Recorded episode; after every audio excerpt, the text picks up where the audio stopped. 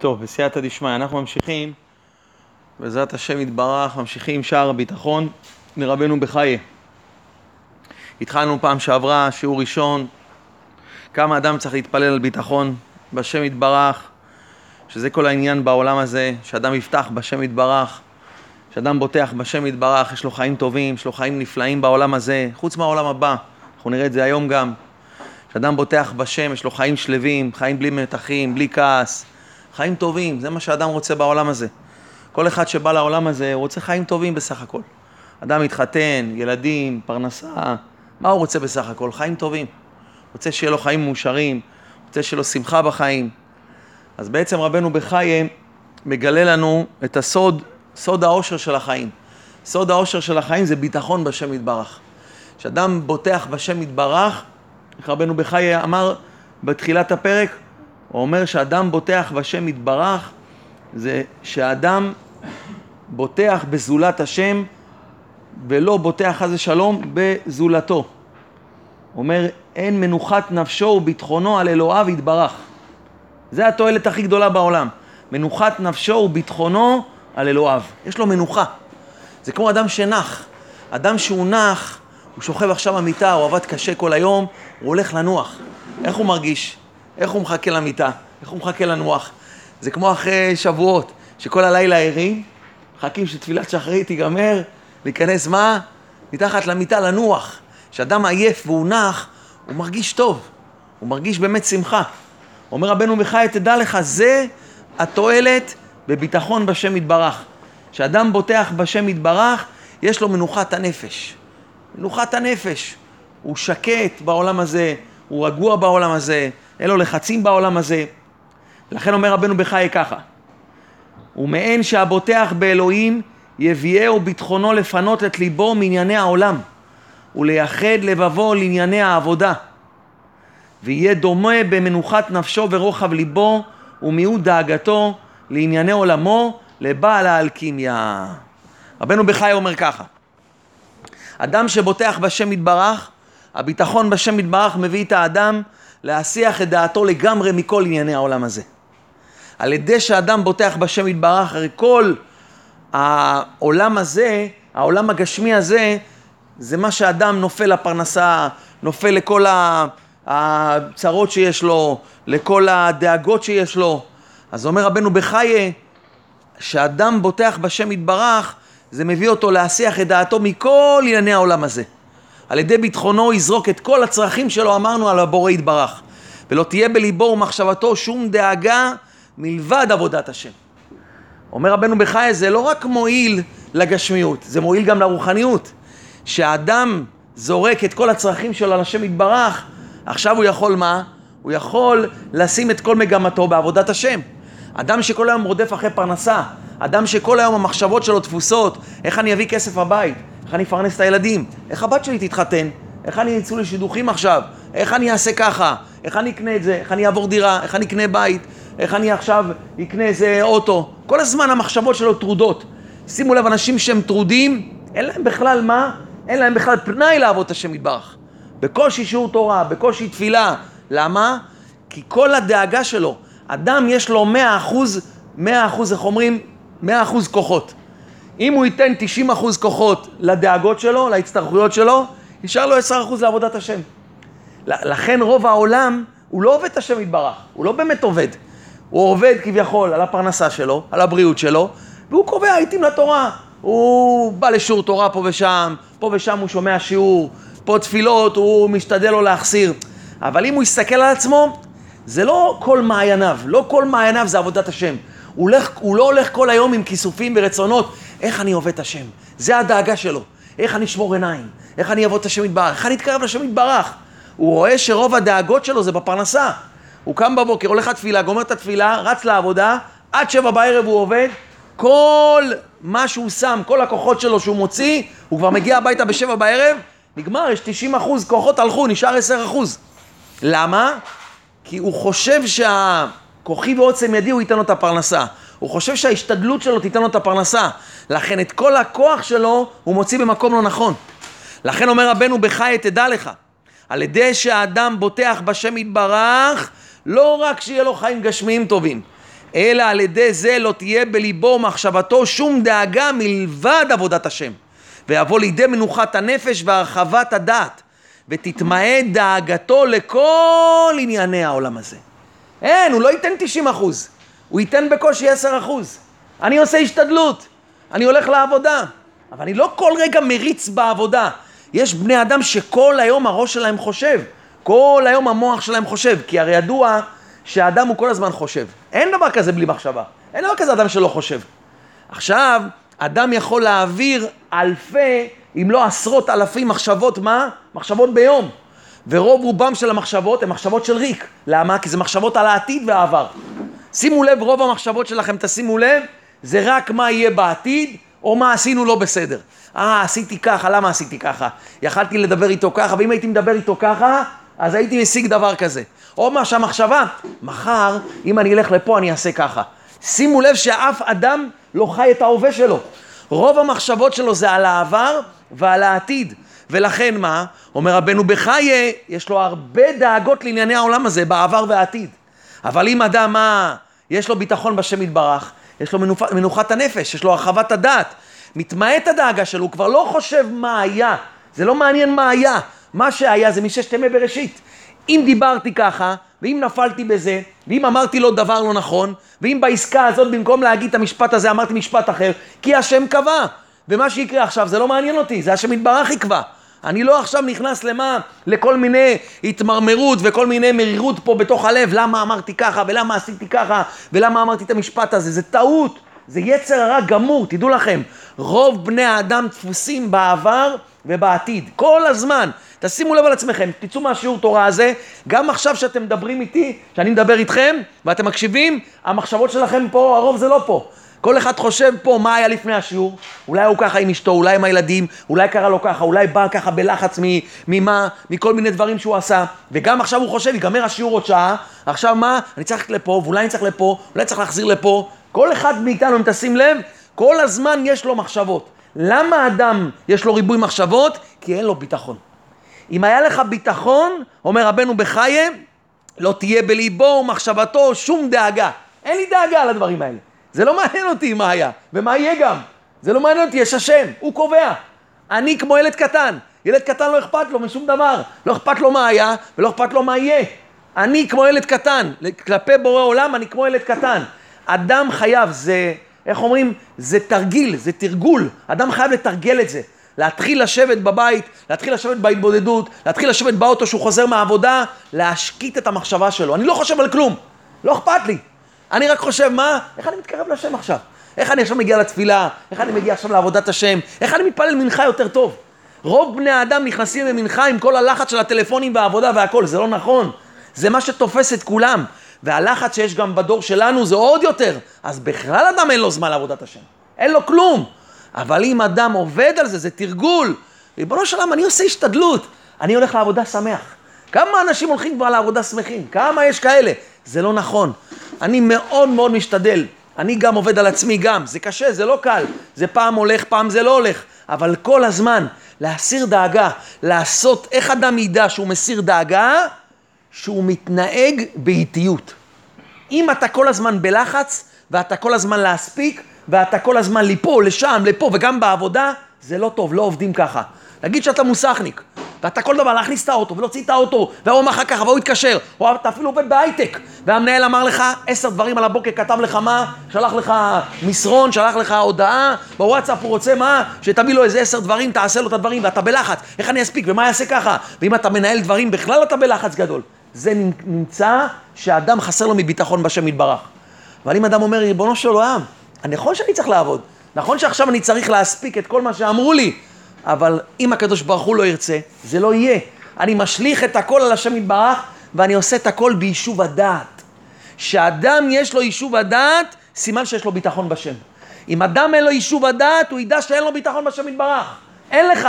אם אין לך יישוב הדעת במה שאתה עושה, תדע שאתה רחוק מביטחון. מתי אדם ידע שיש לו ביטחון? שהוא עושה דבר ביישוב הדעת. הוא עוצר, הוא חושב. עכשיו צריך לעשות ככה? הוא חושב. הוא עושה את זה באיטיות. הוא עושה את זה עם הנשמה, הוא עושה את זה עם פנימיות שלו. וזה נקודה שהאדם, אומר רבנו בחיי, יבוא לידי מנוחת הנפש והרחבת הדעת, ותתמאה דאגתו לכל ענייני העולם הזה. אדם צריך לאט לאט להוריד את הדאגות של העולם הזה, ומצד שני, בכוחות האלה שהורדת את הדאגות, לא לדאוג חס ושלום, אבל להתחיל להכניס כוח בעבודת השם. שעיקר המחשבה שלך תהיה, זה איך אני מתפלל 18 לשם יתברך יותר טוב. איך אני שומר עיניים יותר טוב. זה עיקר המחשבה שלי.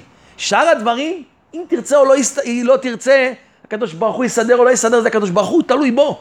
אם עכשיו יסתדר לך עם ההוא, כמה פעמים אמרת, אני אתקשר להוא ואני אעשה ככה ואני אעשה ככה, ולא הלך לך. ויש דברים שפתאום הלכו לך בקלות כזאת, שלא התאמצת בכלל. וכל כך הרבה דברים. אתה לפעמים אומר, אדם יש לו איזה פגישה בבנק בשעה 4 אחרי צהריים. הוא תוכן כל היום הוא תוכן את הפגישה הזאת. זה לא נכון, תעזוב את הכל. עכשיו מה? תכניס את הכוח שלך בתוך התפילה. מה עכשיו צריך לעשות? ללמוד, לומדים. עכשיו מה צריך לעשות? עובדים. שתגיע בארבע, 5 דקות לפני הפגישה, תכין את עצמך, תתפלל לשם יתברך, תיכנס לפגישה, נגמר, זהו. אדם חייב להתחיל לא ליפול לכל העולם הזה, כי העולם הזה הוא דאגה. רוב בני העולם אין להם ביטחון בשם, וכל הסובבים אותך אין להם ביטחון בשם, ואפילו אם יש להם זקן ופאות, זה לא אומר שיש להם ביטחון בשם יתברך, והם מלחיצים אותך. אבא שלך מלחיץ אותך, אשתך מלחיצה אותך, הילדים שלך מלחיצים אותך, בעל הבית מלחיץ אותך, אתה כל הזמן בלחץ, וטלפונים, אני צריך לענות ואני צריך לחזור, ואני צריך אם אני לא אחזור אליו, ואני צריך לעשות ככה, ואיך אני אספיק ואני אוציא ככה. נשמה טובה, נגמר, הכל זה השם יתברך. מה יהיה? זה לא מעניין אותי. מה יקרה? הבן שלי היום היה איזה משהו שהוא עשה, אז נשבר לו איזה משהו, אז הוא התחיל לדאוג, ואמר, נשבר לי, ואיך אני אגיד לו ככה, לא נעים לו מאיזה מישהו שהוא שבר לו כזה. אז הוא ראיתי אותו שהוא כל כך מודאג, וככה תופס את עצמו, מעל חצי שעה. אז דיברתי איתו, אמרתי לו, נשמה טובה, מה אתה לחוץ? ככה השם רצה, נגמר, תסביר לו ונגמר. אם צריך לשלם, אנחנו נשלם. ואם זה דבר קטן שסדר אותו, נסדר אותו. למה אתה צריך להיות בלחץ? מה קרה? רוב בני אדם הם ככה מתנהגים היום בעולם הזה. הם כל הזמן בלחץ תמידי, וזה דבר, אני בכוונה חוזר על זה עוד פעם ועוד פעם, כי זה חיים גן עדן בעולם הזה. רוב בני האדם, למה הם חיים עם כל הלחצים והכל? כי כל הזמן העולם הזה משדר לחץ. כל המדיה היום, כל הדברים שמשדרים לחץ על האדם. תתקדם, תגיע להוא, תקנה את זה. מה, אתה עוד ישן? מה, יש לך רק מה? אוטו חצי שנה כבר, תקנה אוטו חדש. סלון, תחליט כבר ככה. זה אתה. כל הזמן קדמה. מה הקדמה גורמת לאדם? לחץ. בונה, מה זה? איך אני ככה? אני כבר מפגר בדברים כאלה. מה, יש לי טלפון כזה? מה, יש לי מחשב כזה? כבר זה נגמר, זה פסה מן העולם. לא נכון. תעצור את הכל. נגמר. אני, כל הדאגות שלי, משליך על השם יתברך. מה הקדוש ברוך הוא רוצה ממני? לשמוח, להתפלל, ללמוד, ללכת לעבוד בשמחה, מה שאתה יכול, אתה יכול. הספקת 10 מכוניות היום, במקום 15, הספקת 10, אז מה, לא קרה כלום? מה קרה? זה אני, ככה אני עובד. טוב לך, טוב, לא טוב לך, לא צריך, אני לא אהיה בעבודה הזאת. אל תהיה בלחץ, אל תהיה כל הזמן בלחץ. יפטרו אותי, לא יפטרו אותי, יגידו לי כך, לא, אל תהיה עצל, אדם אסור לו להיות עצלן, זה לא, אבל לא לחץ להספיק, רגוע, תדע לך, תנשום עמוק, תעשה הכל לאט לאט, ביישוב הדעת, שאדם מוציא מעצמו את כל הדאגות האלה, הוא מתחיל לחיות חיים מה בעולם הזה? חיים של גן עדן. אומר רבנו בחיי, ובכך יהיה דומה לבעל האלכימיה. מה זה בעל האלכימיה? זה הקימאי. מה זה הקימאי הזה? הקימאי הזה בזמנם רבנו בחיי אומר, שהוא היה אומן זייפן. הוא היה לוקח מתכות זולות ופשוטות, והיה הופך אותם לכסף וזהב. אז לכאורה מה? אדם כזה שעושה כסף מכלום, זה נראה אדם שהוא מה? שלב ורגוע בעניין פרנסתו, והוא יכול להשיג כסף רב בכל עת שהוא יצטרך, אז לכאורה הוא חי חיים טובים. כולנו מקנים באלה העשירים שעושים כסף בקלות. אתה אומר, תשמע, אם היה לי כסף כמוהו, אם הייתי עשיר כמוהו, אם הייתי כמו האדם הזה, אז הייתי יכול לעבוד את השם יתברך. אז החיים שלי, החיים מתוקים, חיים טובים. אומר רבנו בחיי, זה טעות עצומה של רוב בני העולם. רוב בני העולם חושבים שאם היה לי כסף אני הייתי רגוע. ואם הייתי עכשיו איזה בעל עסק גדול, אז אני הייתי רגוע. עכשיו רבנו בחיי יביא לנו 10 יתרונות. 10. לא רק שאתה לא כמו אותו עשיר, בעל הביטחון. תגיד, שמה, אם אני בעל ביטחון לפחות תשווה אותי לעשיר. אם אני אהיה בעל ביטחון אני אהיה כמו עשיר. מה, טוב לי, הייתי הולך על זה. אומר רבנו בחיי, לא. לא רק שאתה עני, אין לך כסף, אתה מרוויח 6,000 שקל בחודש, 5,000 שקל בחודש אתה מרוויח. בקושי אתה גומר את החודש. אם אתה בעל ביטחון, אומר רבנו בחיי, לא רק שאתה כמו זה שמרוויח 500,000 שקל בחודש, אלא יש לך 10 יתרונות עליו. מה? אני מרוויח בקושי כמה אלפים. אתה אומר לי שיש לי 10 יתרונות על מה? 10 יתרונות על אותו אדם עשיר? אומר רבנו בחיי, כן. ובואו תראו את היתרונות האלה. אומר רבנו בחיי, היתרון הראשון, שהכימיקאי הזה, אותו האדם הזה, שהוא עשיר גדול, הוא צריך לעבודה שלו הרבה חומרים מיוחדים. כמו מה? כמו כסף, להפוך אותו לזהב וברזל, או נחושת, להפוך אותו לכסף. הוא לא יכול לעשות את מלאכתו ואומנותו בלעדיהם. ככה גם כל העשירים שבעולם. הם צריכים לפתוח עסק, הם צריכים להעסיק עובדים, הם צריכים להשיג הרבה כסף כדי להמשיך מה? להרוויח. לא תמיד בכל מקום הם יכולים מה? הם יכולים להשיג את זה. הוא לא יכול להשיג תמיד את כל החומרים. הוא תלוי באו, בסוחר ההוא, ותלוי באו, ותלוי באו. הוא חושב מה? אני אעשה את הפעולות האלה, איך אני ארוויח, איך אני אתעשר. לעומת זה אומר רבנו בחיי, הבוטח באלוקים, מזונו מובטח לו על ידי כל אמצעים מאמצעי השגת הפרנסה הקיימים בעולם. מי שבוטח בשם יתברך, שייתן לו אוכל, שייתן לו כסף, בורא עולם לא יעזוב אותו וישלח לו את מזונו בכל מקום בעולם ללא שום מגבלה. וזה מה שאומר רבנו בחיי, מה שכתוב בתורה, למען הודיעך כי לא על הלחם לבדו יחיה האדם, כי על כל מוצא פי אדוני יחיה האדם. תדע לך, בורא עולם הודיע לנו בתורה הקדושה שלו, כי לא הלחם הוא זה שמזין ומחיה את האדם, לא הכסף הוא זה שמחיה את האדם, אלא גזירת הבורא יתברך, היא מחיה אותך. לכן אתה לא צריך שמה שום חומרים מיוחדים ולא שום דבר. אין דבר שימנע מהקדוש ברוך הוא לתת לאדם את מזונו בכל זמן, בכל מקום. בורא עולם יכול לשלוח לבוטח בו את מזונו בכל פינה בכדור הארץ ללא שום מגבלה. אתה מבין מה זה בוטח בשם נשמה טובה? אם אתה תבטח בשם באמת, הקדוש ברוך הוא ישלח לך פרנסה בכל מקום, בכל צורה. והוא מביא דוגמה ממי? מאליהו הנביא. אליהו הנביא הסתתר איפה? אחרי שהוא קינה לשם, והוא עצר את הגשם. למה? כי אחאב מלך ישראל, הוא הכתיא את עם ישראל בחטא עבודה זרה, ואז אליהו הנביא קינה לשם, והוא עצר את הגשמים. אמר לו הקדוש ברוך הוא, לך תסתתר איפה? בנחל קרית, אשר על פני הירדן. למה? כי אחאב ואיזבל חיפשו אותו, רצו להרוג אותו. והיה מהנחל תשתה, ואת העורבים ציוויתי לכלכלך שם. והעורבים מביאים לו לחם ובשר בבוקר, ולחם ובשר בערב, ומן הנחל ישתה. הקדוש ברוך הוא יכול לכלכל את האדם בכל מקום, בכל זמן, ועל ידי כל דבר שיחפוץ. כל מקום שאתה תעבוד, לא תגיד, העבודה הזאת ספציפית, זה עבודה טובה. אם אני חס ושלום יפטרו אותי פה מהעבודה, מקום אחר, אני לא אין לי פרנסה. אני עובר דירה, עכשיו אני צריך לעבור את העבודה שלי למקום אחר. שם, אין שם פרנסה. החנות, אם אני אפתח שם, שם זה לא חנות טובה. המקום הזה אינו מקום של פרנסה. אומר, מה פתאום? אותו האדם העשיר, הוא צריך מקומות מסוימים. הוא צריך מקומות מיוחדים. הוא צריך חנות פינתית. הוא צריך חנות כזאת מרכזית. אבל הקדוש ברוך הוא, אם רוצה לפרנס מישהו, יכול לפרנס אותו בתוך 5 מטר על 5 מטר. 2 מטר על 2 מטר.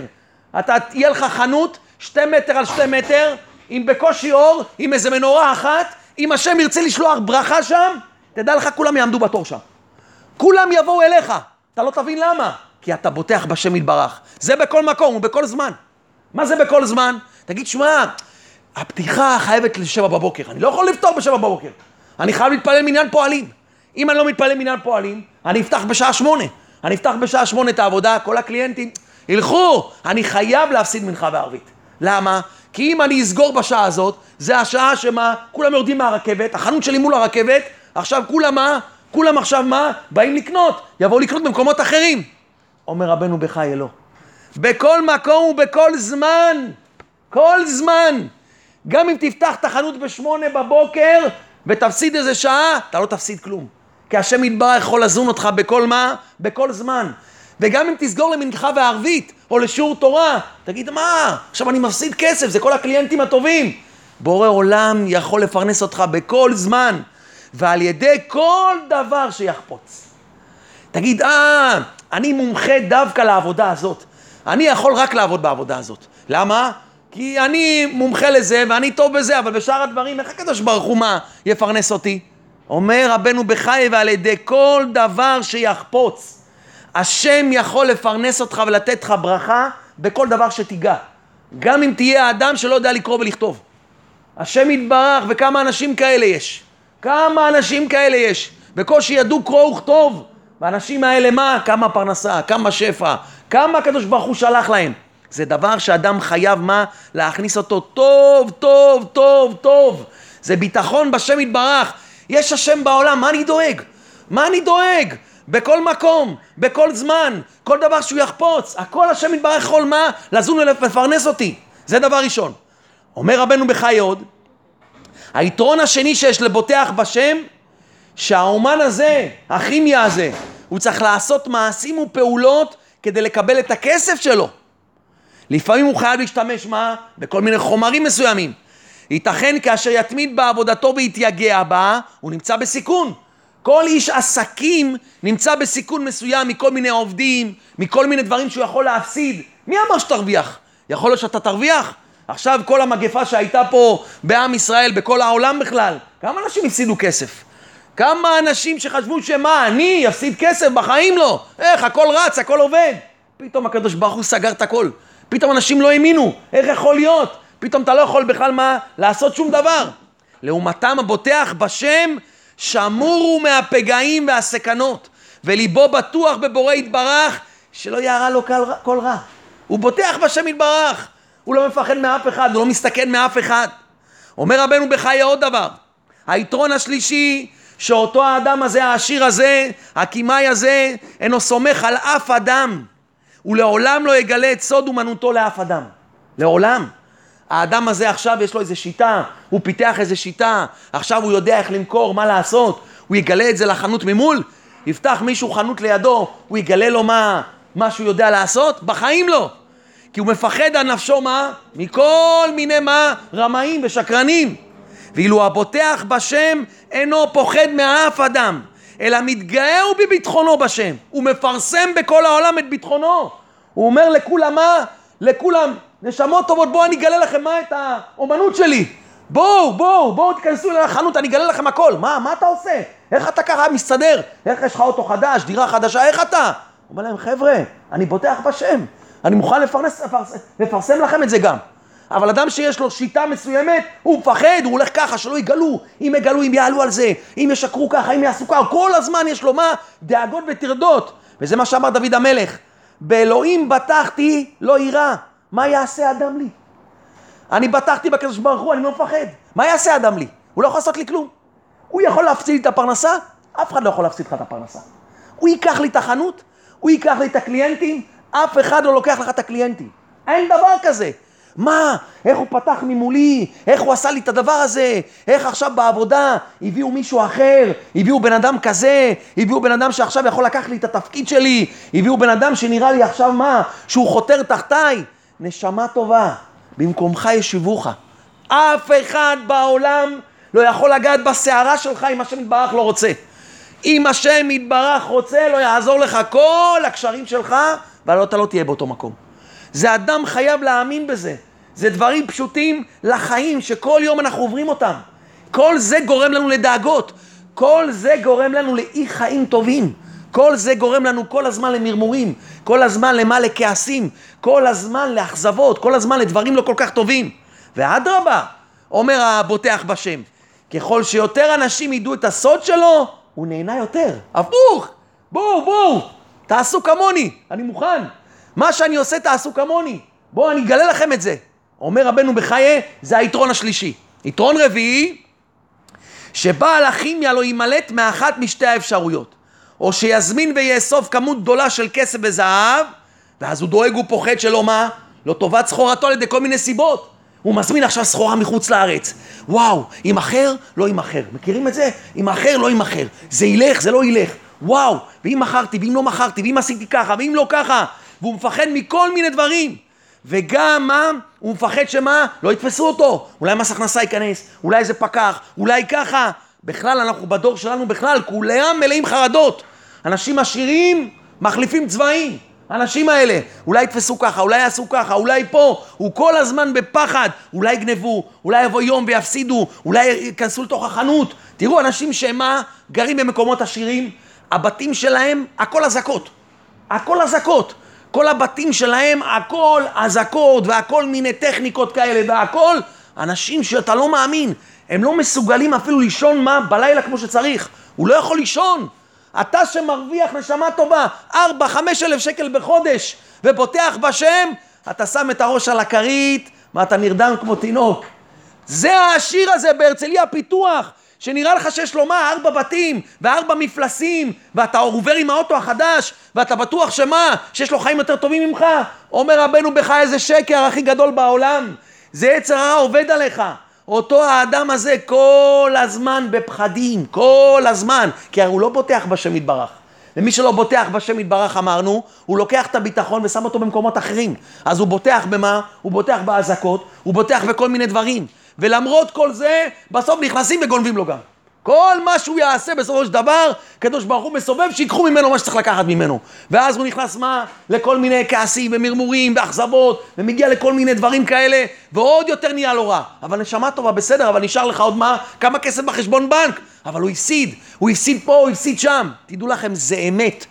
אדם שדיבר עם אנשים עשירים, אדם שהוא חווה את זה, אדם עצמו שהוא היה עשיר, או שהוא עשיר, כל מה שאני אומר עכשיו, כל מה שרבנו בחי בעצם אומר, הוא מזדהה עם זה, הוא יודע שזה אמת לאמיתה, זה באמת ככה, וזה השקר הכי גדול שהיצר הרע יכול להכניס לאנשים פשוטים כמונו, שהוא חושב שאנחנו, האנשים הפשוטים, אנחנו כביכול מה? אנחנו עם הדאגות, אנחנו עם חיים לא טובים, ואלה שיש להם כסף וחיים טובים. אתה חושב שמה, כל אחד מפה שיושב, אומר, אם היה לי עוד 100,000 שקל בחשבון בנק, הייתי נראה אחרת, בטוח שהייתי יותר שמח. כל אחד אומר את זה פה, אין אחד שלא אומר את זה, אם היה לי עוד איזה 50, עוד איזה 100,000 ככה, רק זה, לא מבקש להיות עשיר. עכשיו זה היה מסדר אותי. תדע לך נשמה טובה. אם השם קבע שיהיה לך עכשיו 200 שקל בחשבון בנק, אחרי שנכנס לך המשכורת וירד כל מה שירד, זה הדבר הכי טוב בשבילך. הכי טוב. אם תפתח בשם יתברך. אם תפתח בשם יתברך, זה לא יעניין אותך בכלל. אומר מה רבנו בחיי, זה בכלל לא יטריד אותך. זה הדבר הרביעי.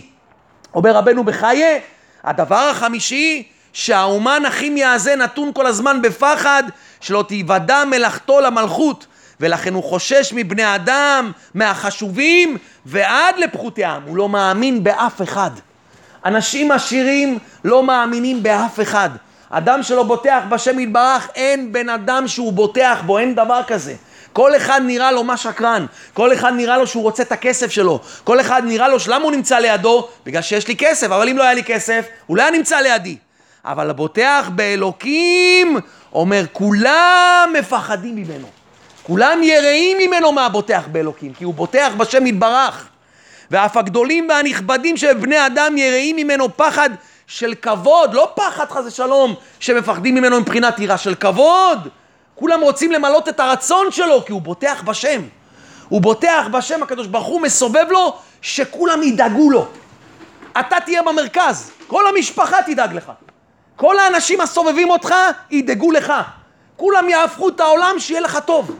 איך נדאג לו? איך נעשה? יחשבו עליך. אתה אומר, איך יכול להיות? מה עשיתי? מה אני כל כך עושה? אתה בוטח בשם. אתה בוטח בשם, אתה תראה שכל בני אדם שסובבים אותך, הם ירצו שיהיה לך רק טוב בחיים. הכל. אבל שהאדם חזה שלום, האדם הזה העשיר, זה בדיוק הפוך. כל הסובבים אותו לא רוצים שיהיה לו טוב. הם רוצים להיות לידו בגלל הכסף שלו, זה בדיוק הפוך, מה? מן העולם.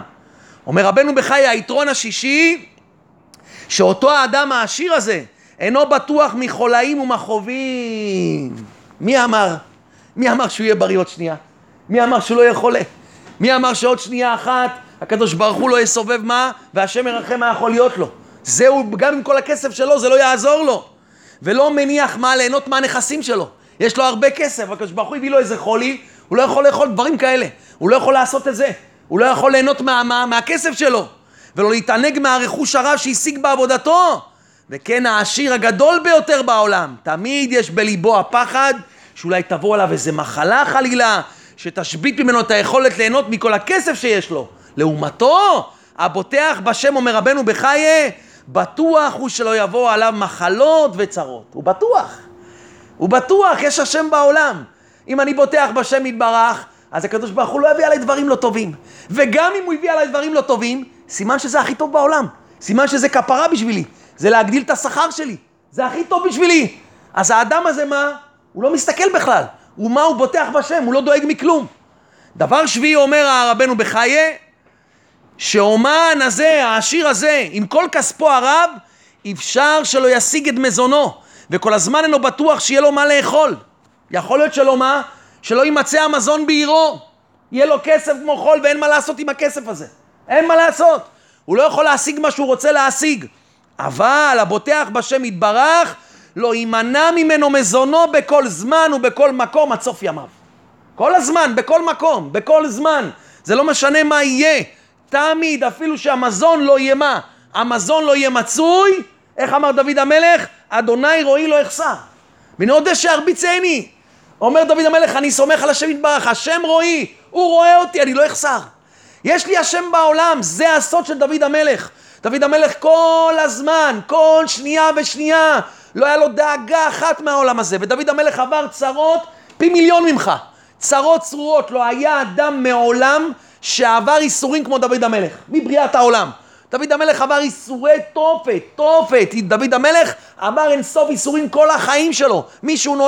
מישהו נולד עד שהוא נפטר מן העולם, רק איסורים. ודוד המלך מה אומר? אדוני רואי לא יחסר, בנדע שירביצני. על מי מנוחות ינעלני? מה? אתה חי חיים טובים, כן. כי השם רואי. אני כל הזמן מה פונה לשם. אני כל הזמן מה מבקש מהשם. אני כל הזמן בוטח בשם, יש לי רק השם בעולם. זה נקודה שאם אדם יפנים והוא יהפוך את המוח שלו, תדע לך מעכשיו, נגמר, החיים שלך גן עדן. החיים שלך השתנו, הבית שלך השתנה, הכל השתנה אצלך. ככל שאתה תפנים יותר, השם רואי לא יחסר. הקדוש ברוך הוא, אתה רואי, נגמר, אני לא בוטח מאף אחד. רק בך השם יתברך. מהיום אני מסיר את כל הדאגות, אני עובד על זה. ריבונו של עולם, אני משליך הכל אליך. השם רואי מה? לא יחסר. כמו שנאמר, לא יבושו בעת רעה ובימי רעבון יסבעו. לא יבושו בעת רעה, בימי רעבון אתה תסבע. אתה תסבע. כולם יהיה להם רעב, אתה תסבע. אתה תסבע כי יש לך אמונה, יש לך ביטחון בשם יתברך. היתרון השמיני אומר רבנו בחיי, שאותו העשיר הזה, הוא לא יכול לגור בקביעות במקום אחד. למה? שהם יגלו את סוד עבודתו. הוא לא יכול כל הזמן להיות במקום אחד. הוא כל הזמן מפחד. הוא חייב לעבור, הוא חייב לנדוד. צריך לתרוח. העשירים כל הזמן מה? נוסעים בכל רחבי תבל לעשות כל מיני עסקים. בשביל מה? להתעשר יותר.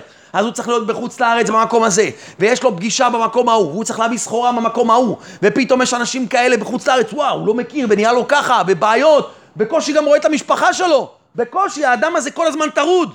אבל הבוטח בשם יתברך, יכול לגור בארצו ובמקומו בביתך, במנוחת הנפש ובשלווה. האדם הבוטח בשם, יש אנשים מה? שנוסעים כל יום שעות לעבודה, שעות. אבל אותו אברך הזה, אותו בוטח בשם הזה, הוא הולך מה? הוא יוצא עכשיו מבית הכנסת. מה המחשבה שלו עכשיו?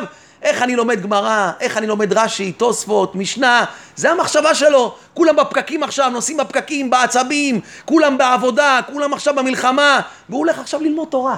זה הדאגה שלו, זה הדאגה שלי.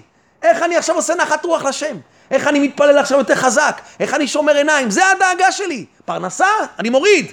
אמרנו, אין, 90% אני מוריד, 10%. 10% אני משאיר לדאגה. 90% עכשיו, כל מה שאני דאגתי, עכשיו אני הופך את זה לעבודת השם. אבל האדם העשיר, אפילו לא העשיר, אפילו קחו עליכם, על עצמכם. כמה אדם נוסע לעבודה, שעות לפעמים, בפקקים, בעצבים, בכל הדברים האלה, וחזרה, והכל. והאדם, יש אדם הולך לכולל, יש אדם בטח בשם, לומד תורה. יש לי שאלה, תשימו לב, תעשו אפילו סטטיסטיקה.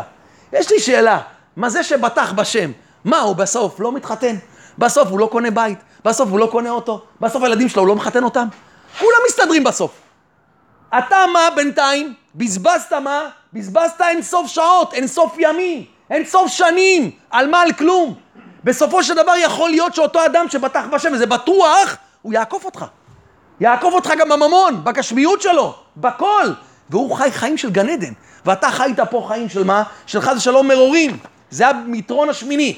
היתרון התשיעי, שבעל הכימיה יכול ליהנות מהכסף שלו רק בעולם הזה. אדם שמשקיע בעולם הזה, אותו העשיר הזה, הוא רק בעולם הזה נהנה. בוא נגיד שהוא נהנה. אבל הנכסים שלו לא ילוו אותו ולא יעמדו לזכותו לעולם הבא, שהוא עולם הנצח.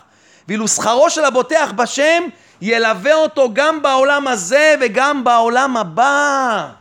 שאתה בטחת בשם לא רק שיהיה לך העולם הזה, לא יהיה לך, סליחה, העולם הבא, יהיה לך גם עולם הזה. גם עולם הזה יהיה לך. זה הסוד.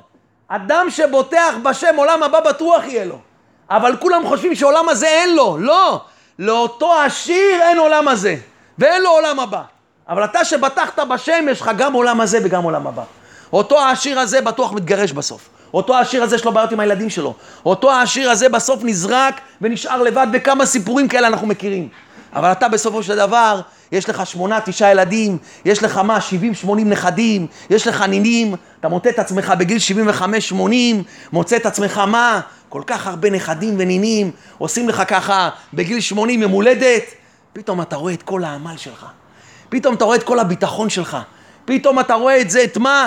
את כל מה שחשבת שהפסדת, ואתה מסתכל על ההוא, על העשיר ההוא, מה הוא נשאר? הוא נשאר עם האוטו החדש שלו בבית ריק. ואיפה הילדים שלו? רק מחכים שהוא ייפטר מן העולם בשביל לקחת את הכסף שלו. וזה אמת לאמיתה. וזה לא סיפור אחד, זה אלפי סיפורים שיש היום כאלה. אלפי סיפורים כאלה. רק אדם אז רואה את האמת. בגיל 80, אני יום אחד הייתי בבני ברק. הייתי שם בסעודת הודיה של אדם בגיל 75. והיה שם בן פורת יוסף, אני קרוב ל100 מהמשפחה שלו. יש לו איזה 11 ילדים, נכדים, נינים. סעודת הודיה, אני הורדתי דמעות כמו ילד קטן. אמרתי, בונו של עולם, תראה מה זה. אדם שבוטח בשם, אדם שהולך איתך, השם רואי לו יחסר, תראה מה נתת לו. עולם הזה ועולם הבא, הנכדים באים, נשקים לו את היד. איזה כבוד עושים לאבא, איזה כבוד עושים לסבא. לעומת זה, אותו העשיר הזה, יושב בבית 4 קומות, 5 קומות, ואין לו נכד אחד שיבקר אותו. רק רוצים כסף, כל היום רק ממון וממון וממון. אבל לכבד איפה, ההוא בחוץ לארץ, והוא התחתן עם גויה, והוא השם מרחם מה קרה לו. זה אמת לאמיתה. אבל הוא כבר בן 75, והוא מסתכל על החיים שלו, והוא רואה כמה הפסדתי. קחו, תתבוננו טיפה, תתבוננו, ותראו לאיפה הם מגיעים שתיהם. ואתה רוצה שהחיים שלך תחליט איך הם יהיו. אתה רוצה שהחיים שלך יחו ימינה או שמאלה, אז אתה תחליט. אם תבטח בשם יתברך, ותלך עם השם יתברך, יש אנשים חס ושלום, מביאים ילד, 2, מספיק, זהו, אין, יותר, מה, פרנסה, ואיך נגדל אותם, ואיך נעשה, ואיך הכל. השם ישמור ויציל. יש השם בעולם, הוא יחליט. הוא יחליט, הוא זן ומפרנס, אתה זן ומפרנס, תדע לך נשמה טובה. זה שיש לך פרנסה זה בזכות הילדים שלך, אתה לא מגיע לך כלום. לפעמים אדם, כתוב בספרים הקדושים, שכל הפרנסה של האדם זה בגלל הילד שלו. יש לו זכות, אבל אם לא היה לו ילדים, הוא לא מקבל כלום. שום דבר, תדע לך, וזה בטוח. זה בטוח, בטוח הדבר הזה. הפוך, אני רואה שיש השם בעולם. יש השם בעולם. כמה שכשבח הוא יחליט, יחליט. ישתבח שם הולעד בורא עולם. ואחרי זה שהם גדלים, תראה איזה נחת אתה מקבל מהם. איזה נחת אתה מקבל מהם. זה אומר רבנו בחי. לא, אתה חושב שאתה מקנה בעשיר הזה? נשמה טובה, לא רק שאתה מה, כמו העשיר, אתה 10 יתרונות יש לך עליו. והיתרון העשירי, שאם תתפרסם סיבת עושרו של אותו העשיר הכימאי הזה, תגרום לאומנותו שימות, מפני שהמלאכה שהוא עוסק וטורח בה להפוך כסף לזהב, מנוגדת לחוקי העולם. וכאשר לא ידע להסתיר את סודו, הוא יסתבך עם הרשויות, ומנהיג המדינה יצווה לעמיתו. כמו שאמרו חז"ל, מרבה נכסים, מרבה דאגה. והדאגה יכולה להביא אותו לידי סכנה. מרבה נכסים, מרבה דאגה. אותו האדם הזה, אין אדם עשיר שהולך ביושר, אין דבר כזה. לא יכול להיות שיהיה לו הרבה כסף והוא ילך ביושר. הוא יחייב לעשות פה ושם, איך אומרים, כל מיני דברים שהם לא תמיד לפי היושר. ואז הוא מפחד שיתפסו אותו, ואז באמת מה יתפסו אותו, ואז הוא מפסיד כספים, ואז קורה לו ככה. כמה אנשים כאלה אנחנו מכירים, שהיה להם והיה להם, ופתאום הפסידו איזה 200-300 אלף, למרות שיש להם. ונכנסים לדיכאון, ונכנסים לעצבות, ותכתו לכם, הרבה נכסים, הרבה דאגה, זה אמת לאמיתה. מה שהמשנה במסכת אבות אמר, הרבה נכסים, הרבה דאגה, זה אמת. תדע לך, אם יש לך נכס אחד יותר, תדע לך, אתה לא יודע כמה דאגות יש לך מזה. עכשיו, אדם יגיד מה? יגיד, תשמע, אני רוצה לפתוח בשם. בסדר. אני כביכול, מה? שכנעת אותי. אני רוצה לבטוח בשם. אבל מה הבעיה? הבעיה שאני לא צדיק. אליהו הנביא, צדיק יסוד עולם. הצדיקים בוטחים בשם, הקדוש ברוך הוא נותן להם פרנסה. אבל אני יודע מה המעשים שלי. אני יודע שאני רחוק מאוד מהשם יתברך. אני יודע איפה אני מונח. אני יודע שיש לי עוד הרבה מה לעשות בעולם הזה, והרבה השם מרחם איפה אני נמצא. אז מה אדם כזה יגיד? יגיד, שמע, אולי הקדוש ברוך הוא לפרנס אותי. מי שבוטח בשם זה דווקא אדם צדיק. דווקא אדם שמה? שהוא עובד את הקדוש ברוך הוא, אז אדם כזה הקדוש ברוך הוא מפרנס אותו. אבל אחד כמוני שהוא יפרנס, על מה הוא יפרנס אותי? אני בעל חס שלום, אני בעל עבירה לפעמים גם יכול להיות. תראו מה אומר רבנו בליקוטי עצות. כי עיקר מעלות הביטחון הוא לבטוח בשם ולעשות טוב. כמו שכתוב, בטח באדוני ועשה טוב. דהיינו שלא יתבלבל מתורתו ועבודתו מחמת דאגת וטרדת הפרנסה. רק יעסוק בתורה ועבודה ויבטח בשם יתברך שיפרנסו כל ימי חייו. אדם חייב לדעת. אני לא מתבלבל בשום דבר. אני המטרה שלי זה התורה ועבודת השם. דאגת וטרדת הפרנסה אני בכלל לא שם לנגד עיניי. הרבה אנשים תדעו לכם, הם מאבדים הרבה תורה שהם יכלו ללמוד בגלל הדאגות וההטרדות. הם באים הביתה מאוחר, בקושי שיעורי תורה, בקושי תפילות, נגמר. אתה כל יום קובע לפחות שעה, שעתיים ללימוד תורה. אני מסדר את החיים שלי לפי התורה. לא התורה מסתדרת עם החיים שלי. החיים שלי מסתדרים עם התורה. קודם כל תורה. אני מתחיל את המשמרת, אני אתחיל אותה ב-11 בבוקר, אבל קודם כל אני אלמד. מ-11 תעבוד עד 8, אין שום בעיה. אבל קודם כל תורה. קודם כל הברכה, זה הברכה שלך. ולא ידאג, אומר רבנו, מחמת דאגת ותרגת הפרנסה. רק יעסוק בתורה ועבודה. אתה בוא ב-5 הביתה, מה אתה בא ב-10 בלילה הביתה? עוד שעות ועוד שעות, אתה חושב שתרוויח מזה? אתה לא מרוויח כלום. נשמה טובה, תעשה את ההשתדלות הקטנה שלך, תקבע עיתים לתורה. לא איזה שיעור תורה אחד בשבוע, לא איזה 10 דקות פה רבע שעה במנחה לערבית. תתחילו מה להתקדם, לעלות שלב, לעלות דרגה. כל יום אני שעה, שעתיים קובע עיתים לתורה. תתחיל לטעום את טעם, את עיקות התורה, יהיה לך ברכה בפרנסה. אתם לא יודעים איזה ברכה תהיה לכם. תורה זה ברכה. אין מציאות שאתה תלמד תורה ואתה תפסיד כסף. זה אין מציאות כזאת. כמו ש2 ועוד 2 שווה 4 ולא שווה 5, לא יכול להיות שאני יתחיל את העבודה ב-10 בבוקר במקום ב-8 ואני אלמד שעתיים ואני אעבוד שעתיים פחות, וזה שעבד יותר ממני ולא למד תורה ירוויח יותר ממני. זה אין מציאות כזאת. אומר רבנו, לא יהיה מציאות כזאת. אני אלך למנחה וערבית ואני אפסיד כסף? אני לא אעבוד בכל המועד ויפסיד כסף? אין דבר, אין מציאות כזאת. תזרקו את זה, אין דבר כזה. זה שקר הכי גדול בעולם. הפוך, זה הברכה שלך. אתה תראה סייעתא דשמיא שאתה לא תאמין. פרנסה שלך תגדל, השפל שלך יגדל. איך אמר לי השבוע מישהו שהתחיל לתת לאברכים, להחזיק אברכים, כל אל שישי, להחזיק אברכים, 2.5 לומדים, הוא מחזיק אותם. הוא אומר לי, תדע לך, מי שהתחלתי עכשיו להגיד שאני עושה את זה, והתחלתי להפריש לזה, הוא אומר, ביום שישי כבר אני רואה מה? אני אומר, אני לא אשקר לך, קופה כפולה. הוא אומר, אתה לא מאמין. הוא מוכר, יש לו חנות. הוא אומר, אתה לא מאמין, זה ברכה. ברכה, הקדוש ברוך הוא אומר, הוא בחנוני נא בזאת.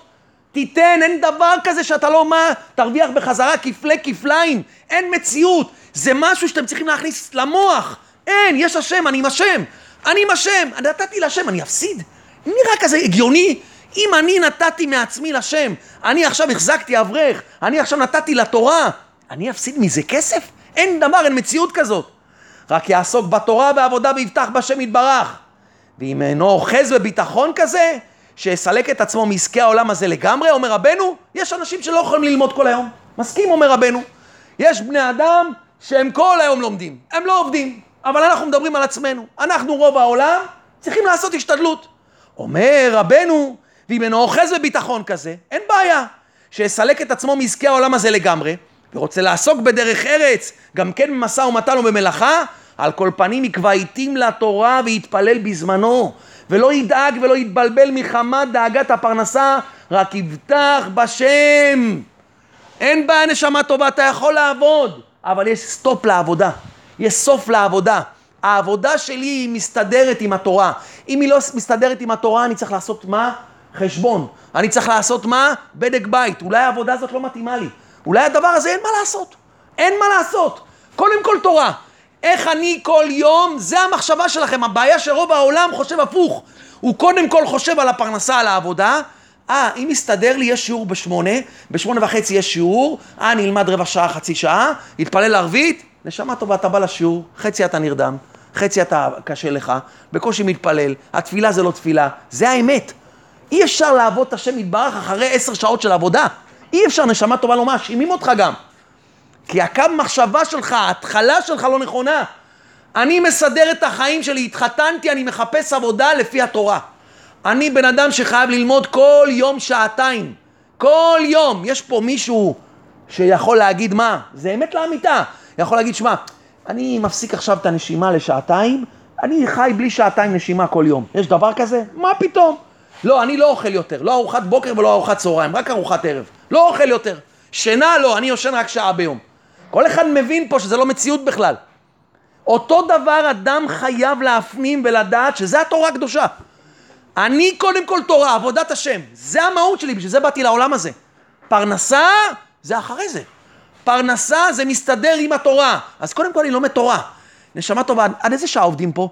פה עובדים עד 6:00, אבל יש שעות נוספות. אתה צריך לעבוד כל יום 9:00. 4 פעמים בשבוע 9:00. ומרוויחים פה כסף טוב. נשמה טובה, זה לא מתאים לי. אני צריך לנשום כל יום. אני לא יכול בלי נשימה. אני חייב ללמוד תורה. אני מחפש עבודה, זה אמת לאמיתה. זה הקו מחשבה שלכם. תדעו לכם, אתם תראו ברכה אינסופית. אני לא צוחק איתכם. תדעו לכם, אתם צריכים להאמין בזה. אין מציאות כזאת, אתה תראה ברכה אינסופית. אומר רבנו, ואפילו אם יודע בעצמו שאין מעשיו עולים יפה כראוי, תגיד, שמה, אבל אני מה? אני רוצה לפתוח בשם, אני רוצה ללמוד תורה כל יום 2 שעות, אבל אני לא צדיק, אני לא באמת צדיק ואני מכיר את עצמי. על יפול מהביטחון מחמת זה לומר, מי אנוכי לפתוח ולהישען בשם? מאחר שהראיתי את מעשיי כל כך, אני יודע איפה אני מונח, אבל עשיתי כל כך הרבה עבירות, פגמתי עכשיו בברית, פגמתי בעיניים, איך אני אפתח בשם הוא ייתן לי פרנסה? רק יפתח בחסדי השם, אשר לא תמנו ברחמיו שאינם קלים, שירחם עליו גם כן, ויזון ויפרנס אותו, כי טוב השם לכל. הבוטח בשם חסד יסובבנו, רבים החובים לרשע, והבוטח בשם, אפילו שהוא רשע, אפילו שאתה בחינת רשע, אפילו שאתה בחינת חזה שלום פוגם, אתה בטחת בי, אתה הולך איתי, תדע לך שיהיה לך ברכה. אומר רבנו שלא תחשוב שמה, שאתה עכשיו אומר לא, אני לא צדיק, רק אם הייתי צדיק אני יכול לפתוח בשם, והשם מקלקל אותי ופרנס אותי, אבל אני מכיר את עצמי, אני בקושי הולך עם כיפה, אני בכלל מה בהתחלה, אני אפתח בשם, אני אלמד תורה עכשיו, יפתח בשם, והקדוש ברוך הוא יזון לפרנס אותי, לא מגיע לי. תראו מה אומר רבנו. רק התחזק בביטחון איכשהו מחמת שכוונתו לשמיים. וכל זה וכיוצא בו הוא ביטחון דקדושה. אבל חז ושלום מי שלא בוטח בשם יתברך, אפילו שמה? שהראיתי מעשיי, רבנו אומר זה ביטחון דסיטרא אחרא. אם אדם אומר דבר כזה, אומר רבנו, חידוש עצום. אם אדם אומר לפני השם, הוא חושב שהוא עכשיו צדיק, הוא חושב שהוא עושה תשובה עכשיו. ריבונו שלמה, אני אגיד לך את האמת, אני רוצה לבטוח בך, אבל אני פגמתי בברית, פגמתי בעיניים, אני יודע איפה אני מונח, אני יודע מה אני עושה, אני יודע איזה בעל עבירה אני, ריבונו של עולם, אני יודע שמה לא מגיע לי פרנסה, איך אני אבטח בך השם יתברך, אני יודע שמי שבוטח בך אתה נותן לו, אבל לי לא מגיע, זה ביטחון דסיטרא אחרא. אם אדם עומד לפני השם ואומר, ריבונו של עולם, נכון, אני לא צדיק, נכון, ריבונו של עולם, יש לי עוד הרבה מה להתקדם, עוד הרבה לשפר, עוד הרבה מה, הרבה דברים מה, לעבוד אותך. אבל ריבונו של עולם, אני רוצה כל יום 2 שעות ללמוד. אני רוצה לתת צדקה, אני בוטח בך. אני אתן צדקה ואני בוטח שאתה תחזיר לי כפל כפליים. אפילו שהראית מעשיך, אומר רבנו, תדע לך שהקדוש ברוך הוא ישלח לך. וזה נקרא מה? ביטחון דמה, ביטחון דקדושה. שאין כן אדם שזוכה לקנות הביטחון בקדוש ברוך הוא, תדעו לכם. אדם שזוכה לקנות הביטחון בקדוש ברוך הוא, לא רק שמה? שהסביבה שלו לא תהיה חשודה בעיניו, אלא להפך, כל הסביבה שלו תעזור לו.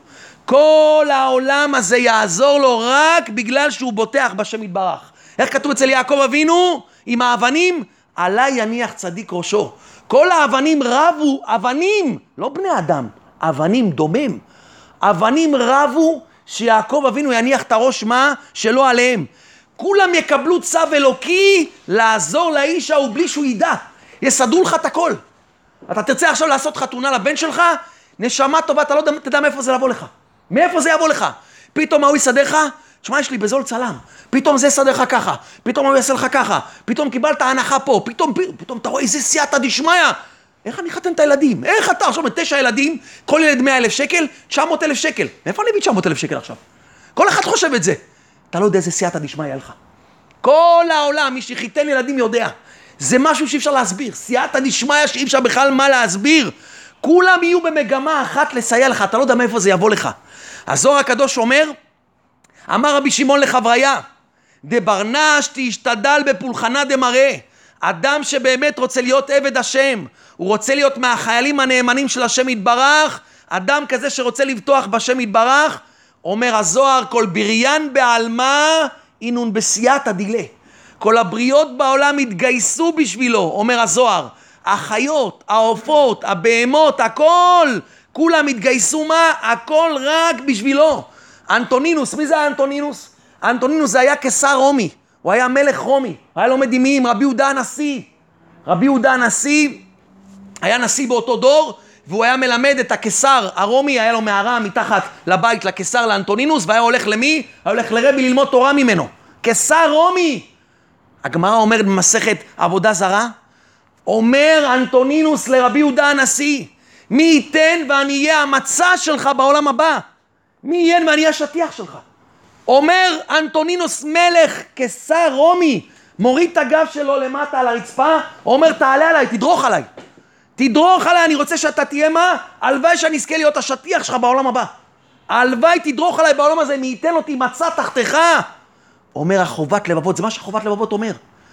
מלך קיסר רומי, השתחוו לך. זה מה שקרה רבי יהודה הנשיא. כל אומות העולם אומרים עכשיו שמה? אנחנו אומות העולם לא כל כך אוהבים אותנו, וגם עצמנו אנחנו הדתיים לא כל כך מסמפתים אותנו ברחובות. אתם יודעים למה? כי אין לנו ביטחון בשם. אין לנו ביטחון בשם. אם היה לנו ביטחון בשם יתברך, אם היה לנו ביטחון רק בשם יתברך, באמונה שהוא זן ומפרנס, וזה מהכל מהשם יתברך, וזה הכל מאיתו יתברך. חילוני שהיה רואה אותך ברחוב, הוא היה רואה אור, הוא היה רואה קדושה, הוא היה רואה אמת, הוא היה חוזר בתשובה. אנשים גדולים, גדולים אומות העולם, לפני עד 100-200 שנה, היו מה? עוזרים. הערבים בחוץ לארץ, היו רואים יהודים, היו מסייעים להם, היו שומרים עליהם, היו הכל עושים ליהודים, יודעים שהיהודים חכמים, לא מתעסקים איתם. היום נהיינו מה? לביזיון. אומר הקדוש ברוך הוא, אני אתן לכם עם שהוא לא עם. מה זה פלסטין? מה זה הפלסטין האלה, הפלסטינאים האלה? זה עם בכלל בלא עם. זה שום דבר, זה לא מדינה בכלל, זה לא עם. אומר הקדוש ברוך הוא, תדע לך, אני אוריד אותך לשפל המדרגה. עם העפיפונים ינצחו אתכם. המלחמה, אתם, הצבא הכי חזק בעולם, האנשים הכי חזקים בעולם, האנשים הכי חכמים בעולם, אני אתן לעם כזה מה? עם שהוא לא עם בכלל. אני אמכור אתכם לאנשים שהם לא עם. שיזרקו עליכם עפיפונים ויעשו ממכם צחוק. למה? כי אנחנו לא בוטחים בשם יתברך. אם היינו בוטחים בשם יתברך, זה היה הכל הפוך. הגויים היו רואים אותנו, רואים את האמת אצלנו. זה אנטונינוס, זה גמרא מפורשת. אנטונינוס מלך קיסר רומי. זה כמו עכשיו, תגידו עכשיו, איזה מישהו מה נשיא ארצות הברית. יבוא ישתחווה, יגיד הלוואי, אתם היהודים תהיו מה? אני מוכן להיות מה? השטיח שלכם בעולם הבא. אומר רבנו בחיי, אפילו נכבדי בני אדם יראו הגדולים. נכבדי בני אדם, אנשים גדולים. מה לא ולהם? אף פעם הוא לא יתקרב אליהם. הם יראו את האמת, את הביטחון שיש לך. אנשים כאלה מה יבואו ויכרעו לך ברך. כתוב על משה רבנו דבר נפלא. כתוב פסוק בתורה, גם האיש משה גדול מאוד בארץ מצרים, בעיני עבדי פרעה ובעיני העם. כתוב שמשה רבנו היה מאוד מאוד מאוד מה? גדול מאוד בעיני מצרים. לא מובן. משה רבנו, הגמרא אומרת, שהמצרים היו מפקידים אצלו פקדונות. כל המצרים היו באים אליו בשביל שישמור להם מה? את הכסף. כי האמינו בו או בטחו בו. משה רבנו, אתה האויב שלנו. אתה כל מה? כל חודש מביא לנו מכה. כל פעם בחדשות אומרים, משה רבנו לחביא מה? מכת דם, צפרדע, קינים, הרוב, דבר. זה האויב שלך. כל המצרים, מה עושים? הולכים למשה, אומרת הגמרא, משה רבנו, יש לי $100,000, שמור לי את זה בכספת. משה רבנו, יש לי פה פקדונות, שמור את זה אצלך. מה, נשמה טובה, זה האויב שלך. כי משה רבנו, האור היה עליו. האמת הייתה עליו. זה היה, מה? ביטחון, אין סוף ביטחון בשם יתברך. לכן מה? הפוך. במקום שהגויים המצרים יתרעמו עליו, המצרים מה? ינסו להרוג אותו. מה? הפוך. אומרת התורה, גם האיש משה גדול מאוד. המצרים העריכו אותו וכיבדו אותו מאוד. איך יכול להיות? כתוב, חן וכבוד ייתן אדוני, לא ימנע טוב להולכים בתמים. חן וכבוד ייתן אדוני. אם אתה הולך איתי, אני אתן לכל בני האדם שיראו אצלך חן. כולם ירצו מה? לעבוד אצלך. כולם ירצו מה? לתת לך כסף. כולם ירצו לקנות אצלך. יהיה לך חן בעיני האדם. ראיה ממי? מאסתר. אסתר הייתה יפה או לא יפה? היא לא הייתה יפה בכלל, הגמרא אומרת. אסתר ירקרוקת הייתה. ותהי אסתר נושאת חן בעיני כל רואיה. איך יכול להיות? מלכים בוחרים מה? בוחרים אישה. זה לא עכשיו בן אדם פשוט, זה מלך. בוחר אישה, הוא רוצה את האישה הכי יפה בעולם. זה כל המהות שלו, הוא רוצה אישה יפה. כתוב שמה? כל אחד נדמת לו מעדתו. כל אחד אומר, זה מהעדה שלנו. איזה יפה, היא משלנו. והגמרא אומרת, אסתר בכלל ירקרוקת. אסתר היא בכלל לא הייתה יפה. אלא מה? חן וכבוד ייתן אדוני. הקדוש ברוך הוא נתן לכם, לא ימנע טוב להולכים בתמים. אתה הולך איתי בתמימות, אתה מאמין בי, תדע לך מה שלא תעשה, אני אתן את חינך בעיני בני אדם. לא יעזור כלום. תמיד הם יראו אותך מה? תמיד. איך עוזרים לו? איך באים לאדם הזה? אתה, יש לך חן. אני רוצה מה? לבוא אליך. אני רוצה מה? לקנות אצלך. מה קרה? מה אתה רוצה? יש לך כל כך הרבה חנויות, לא יודע. הקדוש ברוך הוא ייתן במחשבתם שדווקא מה אתה. כתוב במשלי, מוכיח אדם אחריי, חן ימצא ממחליק לשון. מה זה מוכיח אדם אחריי? אומר שלמה המלך, מוכיח אדם אחריי, אם אדם נאמן לשם יתברך, אם אדם בוטח בשם יתברך, הוא עובד השם, הוא בעל ביטחון בקדוש ברוך הוא, חן ימצא ממחליק לשון. תדע לך, אתה תהיה אדם מגמגם, והדיבורים שלך ייכנסו לכולם בתוך העצמות. איך? כי הקדוש ברוך הוא ייתן לך חן. כי ריבונו של עולם, אני לא עובד אף אחד, אני עובד אותך. אני לא מנסה למצוא חן בין בני אדם. אני לא מנסה למצוא חן בעיני הקליינט הזה ובעיני הקליינט ההוא, ואני מנסה למצוא חן בעיני הסוחר הזה או הסוחר הזה. אני מנסה למצוא חן בעיניך רק, ריבונו של עולם. זה לא מעניין אותי שום דבר מה יגידו עליי. אז אומר שלמה המלך, הוא מצא חן בשכל טוב בעיני אלוהים ואדם. ומצא חן בשכל טוב בעיני אלוהים, אם תשתדל למצוא חן בעיני הקדוש ברוך הוא, ומצא חן בשכל טוב בעיני אלוהים ואדם, הקדוש ברוך הוא ייתן לך את מציאת חן בעיני אדם. כמו שכתוב אצל יוסף, וייתן חינו בעיני שר בית הסוהר. כולם יחייכו אליך, כולם יאירו לך פנים, כולם ינסו לעזור לך. למה? מה קרה? כי מצאת מה? מצאת חן בעיניי. זה מה שכתוב על דוד המלך. והי דוד נושא חן בעיני כל רועיו. דוד המלך, כל מי שהיה רואה אותו, היה מה? נושא חן בעיניו. אדמוני, יפה עיניים, טוב רואי. כולם מה? רואים אותו. רואים אותו מה? אור אלוקים. למה? כי השם רואי לא יחסר. כי תמיד היה מחובר לקדוש ברוך הוא. הוא תמיד היה מדבר מה? רק על השם יתברך. כתוב, והדברה בעדותיך נגד מלכים ולא אבוש. אני כל דבר מדבר עליך, ריבונו של עולם. והדברה בעדותיך נגד מלכים ולא אבוש. אני לא מתבייש. אני לא מתבייש. אני מגיע לקופת חולים, אני מגיע לתור לבנק, ועכשיו אני מוציא מה? איזה שתייה, או מוציא איזה מזונות מהכיס, ונמצאים 50 אנשים בבנק. מי מברך פה בכל רם? אף אחד פה לא מברך בכל רם. למה? והדברה בעדותיך נגד מלכים ואבוש. אני לא מדבר נגד מלכים. אני מפחד, אני מתבייש. מה, אני אברך בכל רם עכשיו מזונות וכל הבנק ישמע אותי? כן! תמצא חן בעיני הקדוש ברוך הוא. יש השם בעולם, הפוך. תיקח את המזונות, תיקח את השתייה, תכוון לשם שמיים. אני צריך להתבייש, הם צריכים להתבייש, הם לא מברכים. ברוך אתה השם, אלוקנו מלך העולם, בורא מיני מזונות, שכל הבנק יענה אמן. שכל הקופת חולים תענה אמן. שכל התור לאוטובוס יענו אמן. ממי אתה מתבייש? אני לא מנסה למצוא חן בעיני אף אחד. לא בעיני הבנק, לא בעיני הפקיד, לא בעיני אף אחד. אני מוצא חן בעיני השם יתברך. מוכיח אדם אחריי, אתה הולך אחריי, אתה תברך בכל רם, אתה רואה רק את השם יתברך, ימצא חן ממחליק לשון.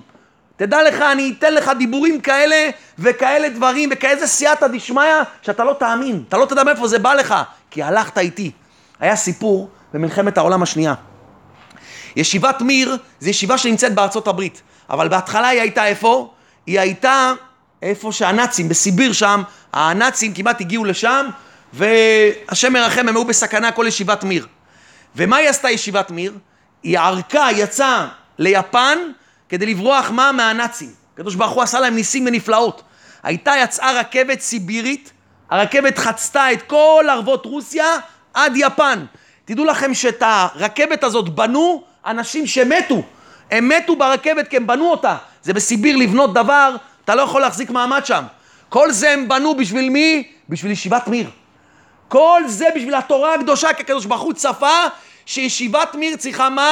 להינצל מהנאצים. אז כל העולם בנה את מה? את הרכבת הזאת בשביל שהם יעברו שם. ושהם הגיעו ליפן, אף אחד לא נסע לרכבת הזאת אף פעם. אף פעם. זה משהו מפחיד. זה, אתה רואה כאילו סייעתא דשמיא, אתה רואה איך השם יתברך, ברא את כל זה ויצר את כל זה רק בשביל התורה הקדושה. תדע לך נשמה טובה. אתה עכשיו הולך לעזריאלי, מגדלים, יש שם אני יודע כמה קומות, 100 ומשהו קומות, פתאום יורד גשם. פתאום אתה אומר, תשמע, אין לי מטריה. אתה נכנס מתחת מגדלי עזריאלי, ואז מה? ברוך השם לא נרטבת. תדע לך נשמה טובה, אתה בוטח בשם, יכול להיות שכל מגדלי עזריאלי, ובטוח שכל מגדלי עזריאלי נבנו, ובנו אותם אין סוף שנים, בשביל שיבוא איזה אחד בוטח בשם, והוא לא יתרטב. ולא יהיה לו קר, ולא עכשיו הוא יקבל איזה מה, חס ושלום איזה שפעת, או קצת ירטב מה מהגשם. זה אמת לאמיתה. אתה צריך להאמין שכל העולם הזה שנראה לך כזה עולם גדול, כולו נברא לבוטח בשם. וזה, הם הגיעו, ישיבת מיר, הגיעו עד יפן. הם אחרי זה רצו מה לעבור? לארצות הברית. בשביל להגיע לארצות הברית צריך מה? צריך ויזה. היה באותו זמן, הישיבת מיר שרצה לעבור לארצות הברית, הם היו צריכים ללכת לקונסול שם, לקונסול האמריקאי, בשביל לקבל ויזה. מי היה ראש הישיבה? רבי חיים שמואלביץ. הוא היה מה? ראש הישיבה. הוא סיפר שהתור שלו לקונסול האמריקאי לקבל ויזה לארצות הברית היה מתי? ביום 9 באב. יום 9 באב קבעו לו תור. עכשיו, 9 באב, אסור מה? לא ללכת עם נעליים, לא מגולחים, לא מתקלחים, אשכנזים לא מתקלחים כמה שבועות, ציפורניים גדולות, שיער לא מסופר. דווקא ביום הזה הוא צריך לבוא לפני פקיד אמריקאי, לשכנע אותו לתת ויזה להיכנס לאמריקה. מה אתם רואים? יראה בן אדם כזה, מה יגיד?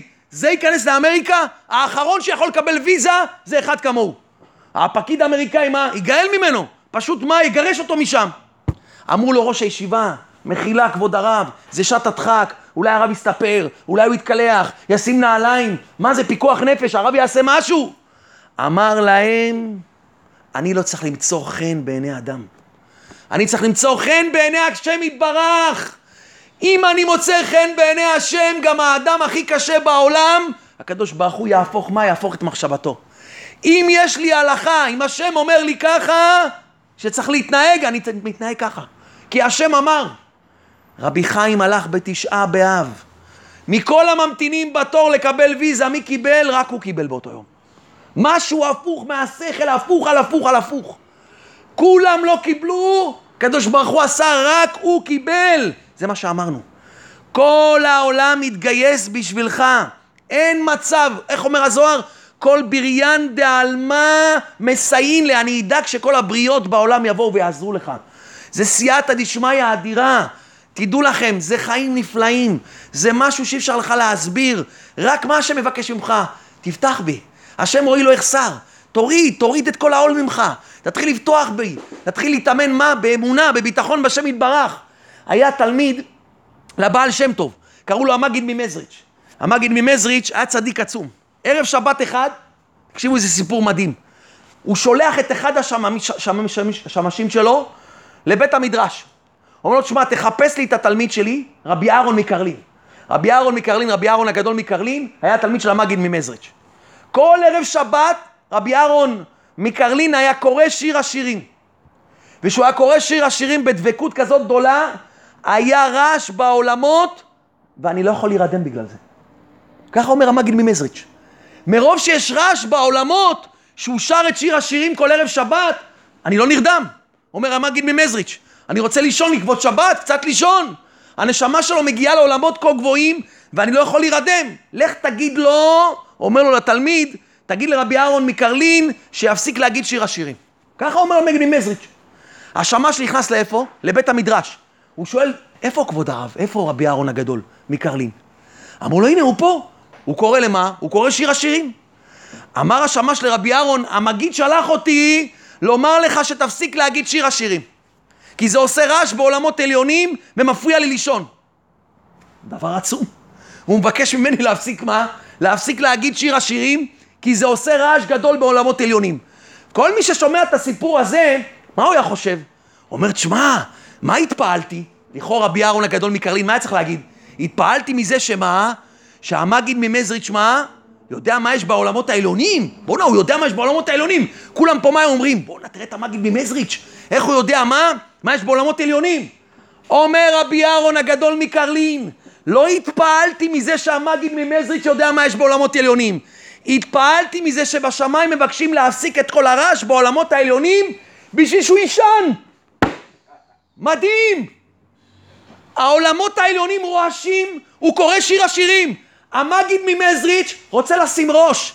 הקדוש ברוך הוא, בכבודו בעצמו, כל חיות ואופנים נהנים מהשיר של רבי אהרון הגדול מקרלין, שיר השירים. אומר הקדוש ברוך הוא, יש פה מישהו למטה, שזה מה? זה הבוטח בשם. זה התלמיד שלי, זה הבן שלי. תפסיקו, אני רוצה לישון. מה רוצה לישון? יש פה רעש בעולמות עליונים. זה מה שאמרנו. תזכרו את המשפט של הזוהר הקדוש. כל בריין דעלמה מסייעים לה, ואפילו שרפים באופנים, משתיקים את העליונים עכשיו, הוא צריך לישון, אסור להפריע לו. אסור להפריע לו. משתיקים שרפים באופנים. כל בריין דעלמה מסייעים לה, מלאכים, שרפים, אופנים. כולם נבראו למטרה אחת, לעזור לך להיות עובד השם. אבל מה אתה צריך נשמה טובה? להחליט להיות עובד השם. אתה צריך להחליט. יש לי תורה. אני לא מפסיד תורה בשביל כסף. לא מפסיד תורה, מנחה וערבית בשביל כסף. נגמר. מהיום אני חדש. מנחה וערבית זה ברזל. שחרית במניין זה ברזל. לימוד תורה כל יום שעה, שעתיים זה ברזל. לא מעניין אותי כסף. אני בא לעבוד את השם יתברך. תדע לך, באת לשם יתברך. אתה לא מרמה את הקדוש ברוך הוא. אתה באמת רוצה ללמוד תורה. אתה באמת רוצה לפתוח בשם יתברך. רבנו בחי אומר, תדע לך, כל בריין, כל העולמות יעזרו לך. וזה מה שאומר בתהילים המלבים. תקשיבו איזה פירוש נפלא בתהילים. כתוב, יושב בסתר עליון, זה אנחנו קוראים במוצאי שבת. יושב בסתר עליון. כתוב שם, על שחל ופתן תדרוך, תרמוס, כפיר ותנין. מה זה שחל ופתן? זה אריות ונחשים. יושב בסתר עליון, בצא שדה התלונן, קדוש ברוך הוא, מה מבטיח לו? אתה תדרוך על אריות ונחשים. על שחל ופתן תדרוך. תרמוס, כפיר ותנין, אריות צעירות, תנינים. אומר המלבים פירוש מדהים, תקשיבו מה אומר המלבים. זה לא שאתה הולך על גן חיות. מה, אתה תתחיל ללכת על גן חיות? על מה? על אריות, על תנינים, על מה? על נחשים? לא. כתוב, כי מלאכיו יצווה לך לשמורך בכל דרכיך, על כפיים יישאונך. אומר המלבים, הם לא יניחו אותך לעבור על הארץ ברגליך, פן תיגוב באבן רגליך. המלאכים ידאגו שאפילו שריטה לא תהיה לך. הם מוזרים על השמירה שלך. לכן הם יישאו אותך מה? על כפיים. זה המלאכים. אבל אומר המלבים חידוש עצום. אבל השם יתברך אומר, אם אתה בוטח בי, אם אתה שלי, השם רואי לא יחסר. אומר, המלאכים הם שומרים אותך בדרך הטבע. אתה תנצל בדרך בטבע. הם ירימו אותך. אבל אני הקדוש ברוך הוא ישמור אותך מעל הטבע. כלומר שלא תנסה עוד על כפיים להתארד מן המזיק, רק תלך על הארץ, גם על הסכנה היותר גדולה, ובכל זאת לא ייגע בחרה על פי הנס והפלא. ועל זה כתוב, על שחל ופתן תדרוך. אם אתה מה, תהיה ביד המלאכים, כי מה כתוב? מלאכה וצווה לך לשמורך, הם ישמרו אותך. אבל הם ישמרו אותך בדרך הטבע, יעשו את זה משהו שלא תגיע לשם, לא תגיע לסכנה. אבל אם אתה בוטח בשם יתברך, אם אתה בוטח בי, אומר המלבים, על שחל בפתן אתה תדרוך. אפילו תדרוך על האריה, אתה לא תפריע לו. הוא לא יזיק אותך. המלבים אומר שקדוש ברוך הוא מבטיח שאם אתה נכנס לביטחון בשם יתברך, אתה כבר לא מנועל בדרך הטבע. אין טבע. זה הכל מעל הטבע, הקדוש ברוך הוא לא ייתן למלאכים שישמרו אותך. מלאכים זה טבע, זה עדיין טבע. אלא הקדוש ברוך הוא בכבודו ובעצמו. זה מה שקראנו על אברהם אבינו, שאברהם אבינו נזרק לכבשן האש, על ידי נמרוד. מה המלאכים אמרו? כל המלאכים התקוטטו, רבו. אמרו, אני רוצה להציל אותו, אני אצול. ירקום היה שר הברד, הוא אמר, אני ירד ואצנן. גבריאל בא ואמר, שר האש, אני ירד ואקדיח. כל אחד ברב, אני רוצה להציל את אברהם. השם אמר להם, תעצרו. אני יחיד בעולמי, והוא יחיד בעולמו, יאה ליחיד, להציל ליחיד. אני יורד להציל אותו. לא פעולה טבעית. רבנו בחיה אומר שאדם באמת יזכה לביטחון בשם יתברך. תדע לך, הקדוש ברוך הוא, עיניו פקוחות עליך כל הזמן. כל הזמן. וזה אדם צריך לדעת. אדם צריך לדעת. יש השם בעולם, יש תורה בעולם, יש עבודת השם בעולם. השאר זה תפל. השאר זה תפל, זה המחשבה שלי. איך אני מגביר תורה? איך עוד שעה תורה? איך אני מחסיר מהעבודה שלי ומוסיף עוד תורה? ואני מעכשיו שחרית במניין. אין דבר כזה שחרית לא במניין. במניין, אני מאחר לעבודה. כן, אני פותח את החנות 8:00.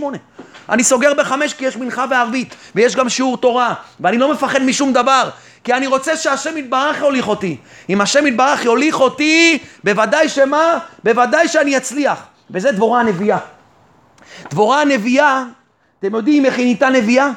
דבורה הנביאה זה משהו אי אפשר בכלל להסביר. תנא דבי אליהו הנביא אומר, מה זכתה דבורה הנביאה לשפוט את ישראל? הרי בזמן דבורה הנביאה מי היה קיים? פנחס בן אלעזר. יודעים איזה פנחס בן אלעזר?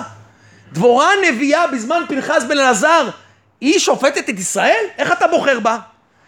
אומר תנא דבי אליהו הנביא אומר, תדעו לכם, לא היה לה גאונות, לא היה לה כישרון, לא כלום, היא רק עשתה מעשה אחד לשם שמיים. מה היא עשתה? היא הייתה מכינה פתילות אבות, כדי שיהיה להם אור גדול. למה? בשביל שהייתה שולחת את זה ביד בעלה למשכן שבשילו, כדי שילמדו תורה כל הלילה בקלות. היא עשתה דבר בתמימות לשם שמיים. דבר פשוט. אני רוצה שיהיה תורה בעם ישראל. היא עשתה את זה מכל הלב. בלי חוכמות, בלי גאווה, בלי שירו אותי. אני באמת רוצה לעשות פתילות אבות של העם ישראל, הצדיקים האלה, האברכים האלה, יהיה להם מה? ילמדו תורה בקלות. אמר לה הקדוש ברוך הוא, את נתכוונת ועשית פתילות אבות, כדי שיהיה אורן מרובה, בכך להרבות את אורי, לכן אני ארבה אותך בישראל וביהודה, וב12 שבטי ישראל. דבורה זכתה לנבואה בגלל מה? עשתה מעשה של מסירות נפש. היא עבדה את השם בעבודות קשות פה? היא עשתה משהו קשה? לא! זה הנקודה הצדיקים. זה לא הנקודה הקושי, זה הלב. זה התמימות. זה אני מחובר לשם, אני עושה לכבוד השם. אני עכשיו מתפלל שחרית במניין לכבוד השם. זה לא מעניין אותי מהכסף. כסף זה כלום, זה שום דבר. אני עכשיו אקבע שיעור תורה כל יום. מהיום אני שעה, שעתיים לומד תורה. אין שעות נוספות יותר, לכבוד השם. נכון, אני לא צדיק, אני לא לומד 12 שעות. אבל עשיתי את זה מכל הלב. ויתרתי על הפרנסה, ויתרתי על הכסף. זה מה שהיא עשתה. היא הכינה בסך הכל פתילות, אבל באהבה, ברצון טוב. היא דאגה שמה? שהכוהנים יוכלו לעבוד את עבודתם. יוכלו החכמים ללמוד תורה. והמדרש מה אומר? שדבורה זכתה לנבואה בזכות המעשה הטוב שלה, בזמן שפנחס בן אלעזר היה קיים. פנחס הכהן, הוא זכה לכהונה במדבר סיני, על ידי מסירות נפש הוא עשה, תלמיד חכם עצום, בעל מדרגה שאפשר לתאר אותה בכלל. אף על פי כן, השם יתברך בחר את מי? את דבורה שהיא תהיה נביאה ותשפוט את ישראל. בגלל מעשה אחד אבל עם לב. מעשה אחד עם ביטחון בשם. מעשה אחד להרבות כבוד שמיים.